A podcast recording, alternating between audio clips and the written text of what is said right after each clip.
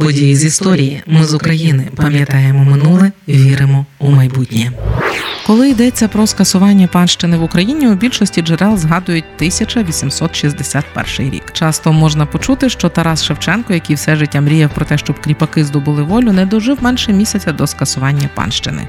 Але Україна в ті часи була розділена між окупантами. Скасування панщини у 1861-му відбулося на тих українських землях, які окупувала Росія. Натомість західні землі України, а точніше королівство Галичини та Володомирії, було у складі Габсбурзької монархії чи Австрійської імперії, а пізніше Австро-Угорщини. Туди входила частина Волині, Галичина та землі Малопольщі, і там кріпацтво скасували на 13 років раніше. Тобто, вперше кріпацтво в Україні скасували не у 1861-му, коли вирішив російський цар, а у 1848-му, коли відбулася селянська реформа в Австрії. Чому ж так активно вивчали багато хто з нас у школах і досі на запит Google першим видасть факт про скасування кріпацтва у 1861-му? Це ще одна маніпуляція пропаганди. Навіщо? Щоб українці мали більше спільних дат з росіянами, а не з європейськими народами. Такими ж маніпуляціями є і 9 травня, і ще чимало дат. Повернімося до скасування кріпацтва. Тож панщину австрійський уряд скасував 15 травня 1848-го не з власної доброї волі, а під тиском революційних повстань та масових селянських ругів, зокрема і Галицького селянського повстання 1846 року. Тоді загони селян пограбували та знищили за кілька днів лютого березня 1846-го понад 500 маєтків. Паралельно відбувалося таке ж повстання у Кракові. Загалом у тій резанині вбили від 1200 до 3000 осіб. Точних даних немає. Більшість убитих були представниками шляхти, знаті чи державними чиновниками. Повстання придушили, але локальні бунти продовжувалися. Тож за два роки після цього, 17 квітня 1848 року, за наказом австрійського імператора Фердинанда І та за його новим законом у Галичині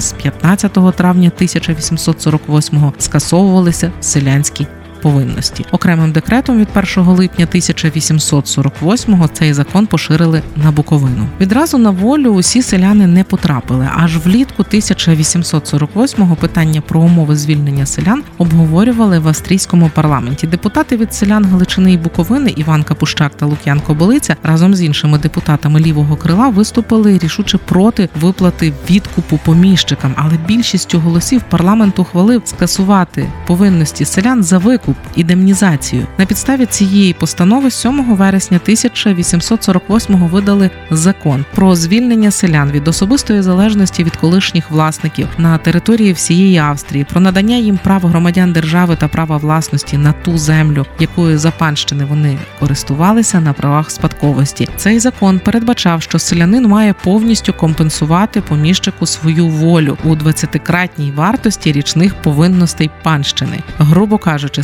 селянин мав заплатити за 20 років своєї ж роботи. При цьому не дуже то й було на чому заробити, адже у власність селянства східної Галичини і Буковини перейшло менше половини земель краю. Більшість селян залишилися малоземельними і бідними. Частину звільнили взагалі без землі, і вони відразу повернулися в економічну залежність до землевласників. Це були ті, хто не на землі працював, а скажімо, були комірниками. У власність поміщиків перейшли майже усі ліси і пасовиська, за користування якими селяни змушені були відробляти або платити. Така ж ситуація виникла і на Закарпатті. Тож таке умовне скасування панщини стало причиною чергових селянських повстань. Але це вже зовсім інші історії. Ми з України важливо знати історію і розповідати історії. Найважливіше, що ми повинні дати нашим дітям, це коріння і крила.